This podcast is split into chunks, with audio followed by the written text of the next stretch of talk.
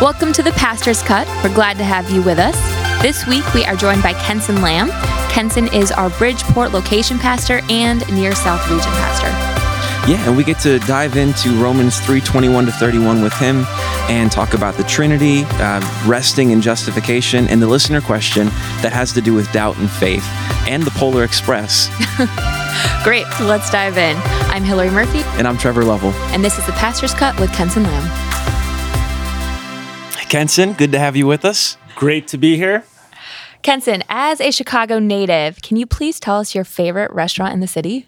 Now, uh, with that, I want to be careful because I am born and raised here in Chicago, but specifically on the near south side of Chicago. Because oftentimes when you hear Chicago native, you would assume that I would know the north side or the deep south side. I, I don't know. Actually, I've never gone there at all. So, uh, so you can tell me like, hey, you know, where's a Wrigley Field at? I'm like, I have no idea where that place is at. So that's just. Uh, so for me, uh, favorite restaurant. So. Uh, how about this? I'll share with you my guilty pleasure restaurant, and then I'll share maybe one that's more recommendable. So my guilty pleasure restaurant is Taco Bell. So I love Taco Bell, or I love all things American Americanized Mexican. And the reason for that isn't so much because the food is so delicious, uh, but it's actually more sentimental. That my dad worked a blue collar job; he was only off on on Mondays, um, and where we would go every Monday afternoon, uh, right after school, is that he would take us out to an Americanized Mexican restaurant Yeah. to eat. So we would have hard shell tacos, all that, and I, I just grew up always connecting that to just uh, uh, my dad's love. So you know, so, uh, so I think so I think there's a lot to it with that. So uh, so I do that with my kids now too. So we get a lot Oh, of nice. We every time we drive and we do a road trip, we see Taco Bell. We'll stop and we'll uh, you know we'll make sure we get something like that. Yeah. Uh, for me, favorite restaurant, at least locally, uh, I would definitely say is a place called Ricobene's. It's right in Bridgeport. Uh, I grew up going to this place, and it's there's no frills to it. It's just uh, breaded steak sandwiches, you know, thin crust pizza. Uh, I'm a simple man with simple taste, and this place just get, gets it done for me. So, if you guys are ever in the Bridgeport area, that is a place that you want to go. It's it's quintessential Bridgeport food. Yeah. So yeah, I grew up eating that. Yeah, they won some award. Wow. Yeah, Right? Yeah, no, yeah, yeah. I don't even agree with it. So I think uh, I think I, I think uh, so. Some man, Newsweek or something, uh, Mm-hmm. a fruit critic said that they had the best sandwich in the world. Their breaded steak.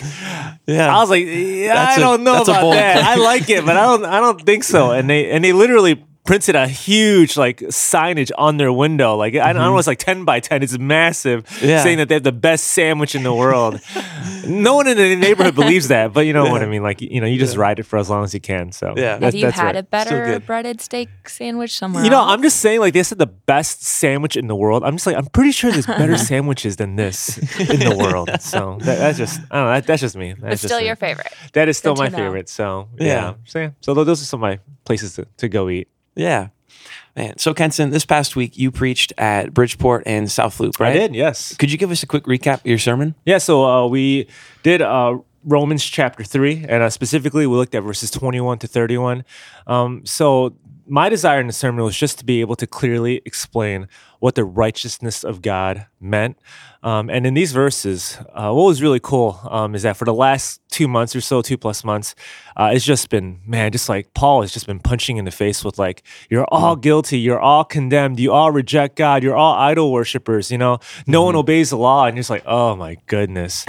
uh, but then in verse 21, man, like it, it was, it was the but now thing. And as I studied it, man, it was just, it became really um, just convicting because theologians, commentators, scholars all really believe that verses 21 26 is probably some of the most precious verses in the entire Bible because all the gospels right there. So, Yeah. uh, so for me in, in the sermon, I just, uh, I just, I basically just laid out three points. You know, um, first off, I just talked about um, the source of God's righteousness, uh, which comes by His grace. That it's something given to us, not something that we earn, but given to us as a gift. Uh, secondly, uh, the grounds for our righteousness, which is the cross. So, how does God? How is God able to give this to us? Um, and it's through the blood of Jesus Christ. And then, and then finally, okay, if Jesus achieved this for us and it's by grace, how then do we receive it? Um, and in the final answers, we receive it by faith, um, which is just trusting in the work of Jesus Christ. So once again, we play no role in this whatsoever. It's all simply uh, all it's it's all God's initiative. It's Him being proactive and so forth. And all we have to do is open our hands and and to receive it. Uh, but this is always a challenging thing is that um, as easy as it is to say that, you know, all we have to do is have nothing to receive it, is that we're always holding on to something, right? There's always something that we hold on to. We're holding on to our works, you know, to what to what we believe, you know, gives us, you know, credit before God or other people and and so forth. And it's really hard to let that go and Yeah. just truly uh, embrace and receive it. You know, that's why I always find it funny when people say like, "Oh man, I love the word grace," and sometimes I wonder like, do you really understand what it means? Because um, the word grace is actually incredibly insulting, because because grace, in essence, means that you can't do anything on your own and you need someone else to step in and help out. So, you know, people are calling their daughters grace, this and that. I'm like, are you sure you know what you're doing right now? Um, but, that- but that's that's in essence what's going on here. This this is all an act of grace, consistent from Genesis to Revelation and what God does. Yeah. So as you said, there's a lot packed into those Yeah. few verses, especially even 21 to 26. Yeah. But I know you certainly did a lot of research that didn't make it into the final sermon. Can you tell us what got cut? You know, uh, yeah, I actually have a long list of things, but I, I can I know I can't share them all. Uh, but I- I'll go ahead and start with this one. Um, the, the one thing that I want to share, but I, I cut, was uh, the idea of uh, cosmic child abuse. Uh, now, what I mean by that is that one of the key words that I focused on in our verses is the word propitiation, uh, which is this idea of God's wrath being satisfied by the blood of Jesus Christ. Uh, oftentimes, when people hear that and hear that the Father um, sent forth His Son, actually, that, that's exactly what the verses say right here. Is that is that God was the one who actually sent forth His Son as a propitiation uh, in verse twenty-five. So when you hear that, you're hearing, well, God's the Father, Jesus is the Son. So basically, God is tossing his son to be murdered and crucified, and all these horrible things happen to him. And, they're- and they're just like thinking, like, man, this is just that, that just sounds like child abuse. And this is actually a very recent development in terms of some of the critique, you know, towards the gospel. Uh, so I wanted to talk about it. Didn't have time to talk about it, but uh, the reason I just wanted to do that was because uh, sometimes we can lose sight of the idea that this idea of redemption and salvation uh, is was just God's idea, and then Jesus kind of just unwillingly went along with it. That mm-hmm. this is something that God the Father, God the Son, God the Holy Spirit, all three in mm-hmm. unity together stepped into this redemptive plan. That it says in Scripture with Jesus that with the joy that was set before him. So this was not mm-hmm. something, you know, that Jesus was like, "No, Father, don't make me do this," but it was something that he also willingly did too. And what I love about that is, again, it just shows the incredible love uh, of the Godhead that all three, Father, Son, and Holy Spirit, were all equally committed to this, that the Father sent and the Son willingly went to the cross. Uh, To die, um, so yeah, so that, that's something I, so that's something that got cut, but I really wanted to highlight. Yeah, yeah. and even just thinking about that, I think would you say that there's there's kind of a misunderstanding of the Trinity of who our God is Yeah. in that critique and in that kind of misunderstanding That's right. um, because it- it's almost looking more so at like through the lens of polytheism. That's right. That the Father, the Son, Spirit, that they're three different gods with separate wills. That's right. and uh, and that would open it up for that possibility when that's actually not that's not our God. Well, no, that's exactly it. So people will be like, well, why, why did he send his son? Why didn't God just send himself? Well, guess what? God did send himself because God, God the Son, Jesus Christ. Uh, now, trying to wrap my head around how all that works, I'm not even going to try to do that. Uh, but again, it's just, uh, it's just, man, that is just all the good news that, that is that is packed in there. And as even as I was reading these verses, just again, just God's continual proactive initiative to save us. You know, it's just, um, yeah, it's just incredible. Yeah. Yeah. So what else got cut? Oh, plenty of stuff got cut. So, and so another thing that got cut as well too uh, was that I wanted to spend time talking about redemption. So that piece got entirely cut from my sermon because it was already at forty minutes long. uh, but I wanted to talk about redemption here because it's it's in our verses, and I think it's just another powerful way to talk about um, the consequences of sin and how a debt is owed. And what specifically that got cut that I really wanted to talk about was this idea of the devil's payment. Uh, What I mean by that is that so often when you hear like, well, a debt was owed, something had to be paid off, we can think that God was like, all right, saying, how, how much how much do I owe you here? You know, my son, all right, here here here you go. Let, let me buy him back. uh, once again, that is a misconception that I think that people can fall into. And I just wanted to spend the time just to make so absolutely clear Yeah. about the glory and power and sovereignty of God, and just to let folks know that we owe nothing to the devil. God owes mm-hmm. nothing to the devil. Yeah. That the devil breathes and has any kind of influence only because God allows him to do that. And even in mm-hmm. that case, God only allows him to do it because it continues to move his glory forward, his kingdom forward, you know what I mean? So mm-hmm. so and in addition to that too is that people sometimes can think that well, you know, when everything's said and done in history, God's going to reign in heaven and then Satan's going to reign, you know, down in hell. That's not the case once again. Satan is mm-hmm. not going to be reigning in hell. He's going to be punished with every other sinner in hell. God's going to mm-hmm. reign over heaven and hell because God reigns over all. So so I just want to spend some time just reminding folks again that the mm. debt that is owed is not a debt that's owed to the devil, but it's a debt that our sin incurred because every sin is an attack towards God, is a diminishment of his glory and honor. That is who has to be paid back in that way. Um, so that was another thing that, that wanted to get cut, but I thought once again it was just a powerful piece again to talk about the penalty of our sin, but to also remind again um, the sovereignty of, of our God. there's even something kind of interesting around that point that um, that I, I was thinking about through the sermon this weekend. That it seems like when we mess up, it's almost intuitive if we mess up in a relationship and kind of hurt someone, or if we do so uh, in a way where. Uh, you know, as a follower of Christ, there's like sin and there's a, the Right. sense of conviction, and that my relationship with God has been uh, kind of hurt by this. That intuitively, we want to do something to make it better, right? We want to do something to somehow repair the relationship. And that there is an understanding that something needs to be done. It's just what we miss is that uh, when it comes to that relationship with God, there really isn't like, we're not able to do that. That's right. Um, That's exactly it. Yeah. I, Yeah. yeah. I, I spent time in my sermon just talking about how uh, it says in verse 23, right? For all have sinned and fall short of the glory of God. Uh, and I shared in my, in my sermon, uh, and this didn't get cut, but I'm going to share it anyway. That's allowed. Uh, so uh, what I was sharing is that um, that's one that we we're all going to miss. That if uh, if we can use the language of a of an archer with bow and arrows, that you have this target, and the target's the glory of God, and all of us in humanity we have a bow and arrow to try to hit that. The only problem is that this target is on the other side of the world. So there's no way of hitting it. Now, some of us might get further than others. Uh, you know, some of us might be more moral, more uh, religious, maybe. Uh, we've sinned less, but we're still going to fall short and, and miss hitting that target, which is the glory of God. And something I shared is that even though that is the case, it doesn't mean that we don't try to get around it. And what I shared is just like with my son, like when he finds something too difficult, um, for example, in, ter- in terms of hitting a target, what does he do? He moves the target closer so it's easier uh, to hit. Uh, so to continue with the analogy with the with the archery image, Yeah. uh, I shared a, I shared just a funny story about how.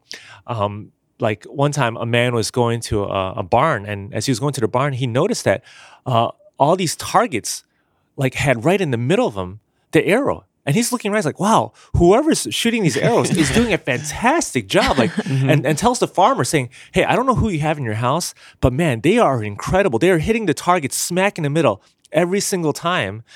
And the farmer laughs and says, No, no, no, no, no, no. It, it's my little boy.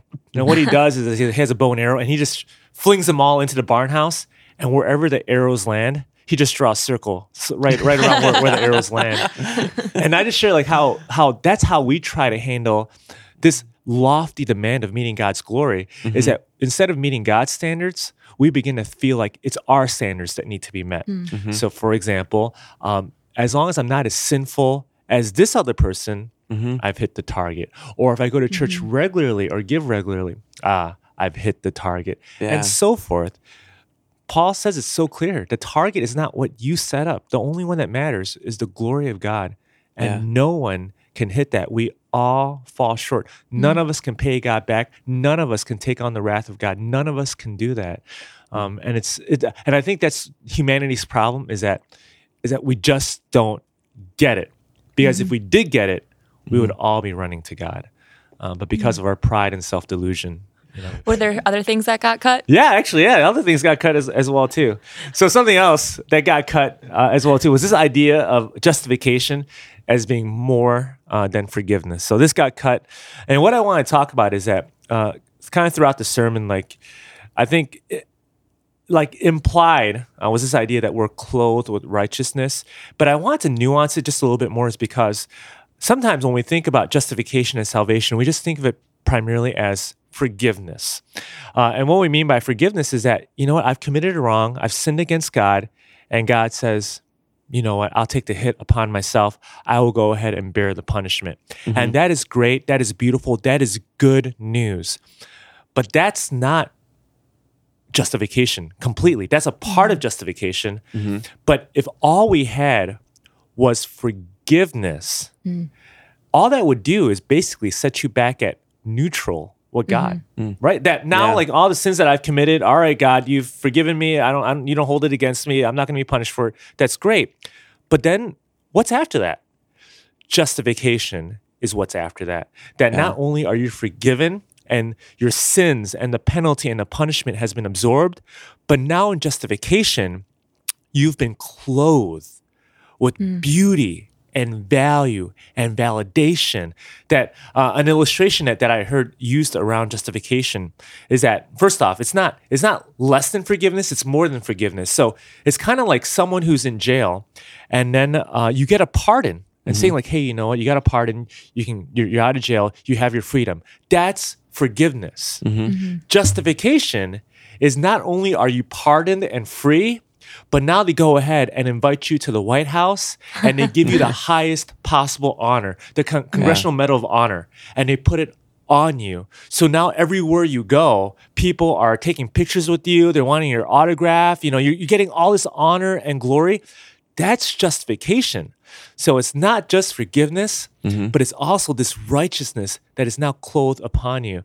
Uh, and that's just the beautiful, a beautiful dynamic of, of mm-hmm. the gospel and, and, and, what it does. So yeah, that was something else that, that got cut, but I thought it would be a nice thing to highlight and, and nuance if I had the time. Yeah. And in your own life, how have you reminded yourself that you are not just forgiven, but we do have that justification and the righteousness? I feel like sometimes it's really easy to get caught up in things and yeah. feel guilty and forget that. But as you said, it's just a beautiful picture yeah. of even the hope that we have. So how have you? Yeah, Hillary. Th- yeah, thank you for that question. Mm-hmm. So actually, for me, um, for the the issue isn't so much forgiveness. Uh, I'm a pretty much a, pretty much a, a goody two shoes. Uh, so for me, I, I, I actively avoid trying to screw things up or hurt and offend people. Uh, on the Enneagram, I'm a peacemaker, so I'm always trying to find ways not You're to. Nine. That's a nine. Yeah, I'm trying to. So I'm, I'm really working hard not to not to cross people. So I, I, work really hard in that way. So forgiveness and and receiving forgiveness, extending forgiveness is, has never been really that difficult. I've been mm-hmm. wired that way. The justification piece, mm-hmm. personally, has been very difficult. And I share that uh, in big part because of just even my own upbringing. So, mm. growing up in an immigrant house, blue collar parents, uh, I grew up with a lot of um, my parents always saying to me like, "Hey, you know, why can't you do better in school?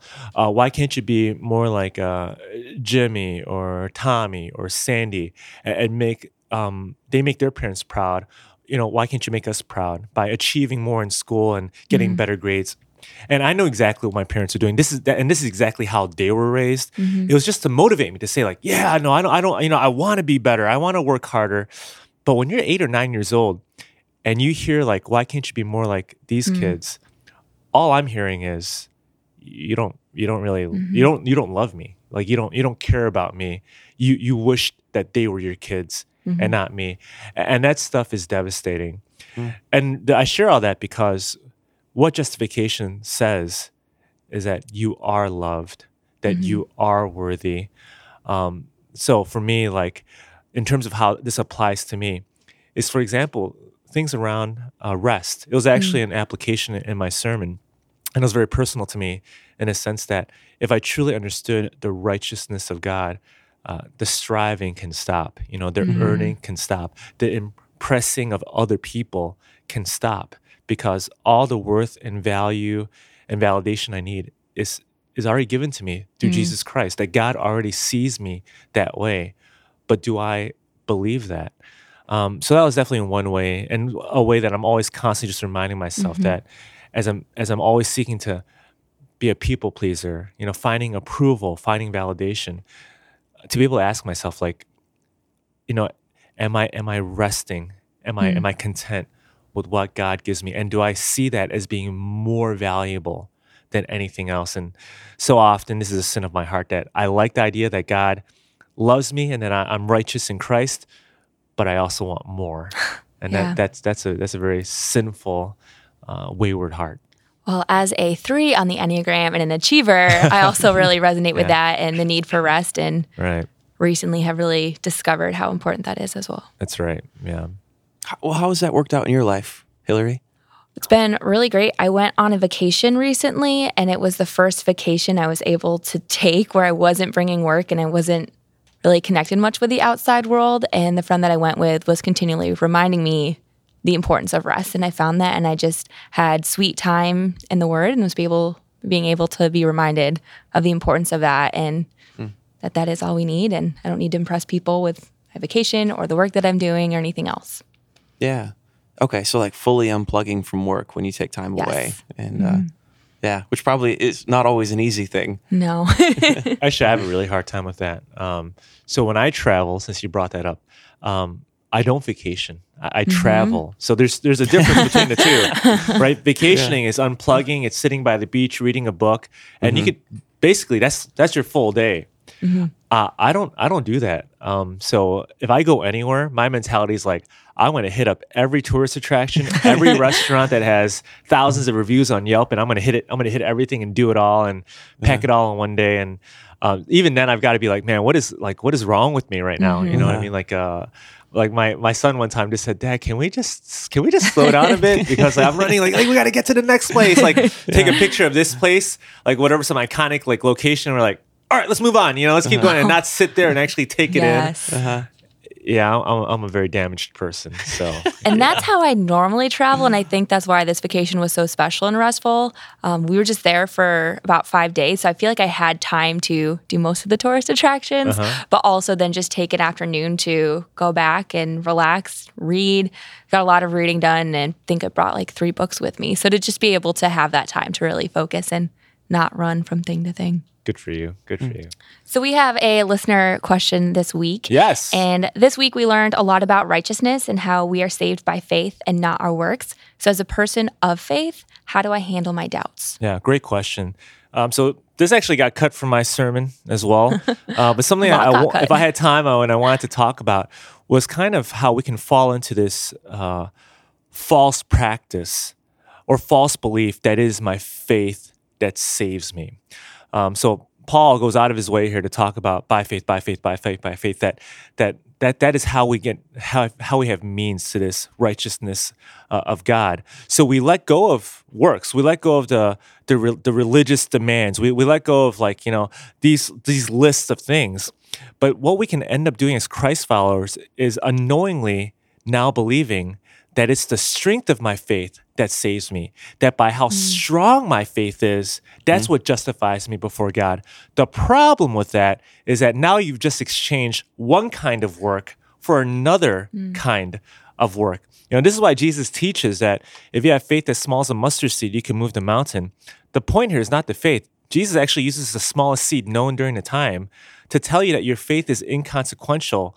What moves the mountain is the object of your faith, which is mm-hmm. God Himself. So it's not mm-hmm. about your faith being great and so forth, but it's about who you believe in, right? And that can and that happens, and that's true about all things. You know what I mean? Yeah. For- so for example, like if I have faith in the chair that I'm sitting in right now will hold me up, I can have great faith, but if the chair is weak, I'm gonna fall. Mm. But if I even have a little bit of faith in it, but the chair is strong, it doesn't matter. Once I mm. sit on it, it will always hold me up all day, every day.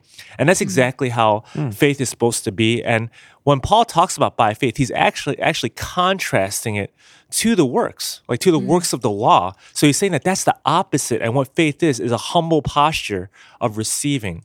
Now, I say all that to answer your question because if you believe that it's your faith that saves you, doubt will destroy you.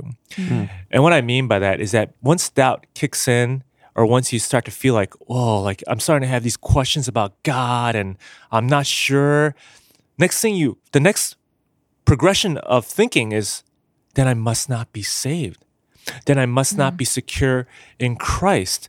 And then that creates all kinds of anxiety and worry. Uh, if I can use an illustration here, uh, if you've ever been to the airport like Midway or O'Hare, there's a difference between those who actually have a seat on the plane and those who are on standby. That when you have a seat on the plane, what are you doing? You're sitting there, you're drinking your coffee, you're reading the newspaper, you're you're napping, whatever. You're you're totally comfortable because you know in about however half an hour you're going to be sitting on the plane. A seat is guaranteed. Mm-hmm. That is our security in Christ. But if you believe once again that your salvation is based on you, you're on standby. And, and what do people do when they're on standby? They're pacing back and forth. They're worried. You know, they're they're anxious. Am I actually gonna get a seat? Am I gonna have to wait another like half day to get on a plane? It's just constant anxiety and worry. So so what I would say is that uh, if you're wrestling with doubt, a question that you want to ask yourself is, what is this doubt doing to you? If this doubt is putting in your heart this incredible sense of anxiety, crushing anxiety, worry about where you stand uh, with God, this is where I would say that you have to repent. That that is a faith that you have now idolized. That again, that you've now made that into uh, the law of works, but now it's just disguised as faith. However, if this is a doubt, which is a genuine like, you know, I just don't know how God does this. I, I'm not sure what's happening here. But a doubt that doesn't make you anxious, but a doubt that makes you hungry to grow in your faith. I want to say all day, every day, that is fantastic. That is awesome. Seek that out. You know, I believe that when Jesus says, I'm the way, the truth, and the life, all truth leads to Him. So pursue that, uh, go after that.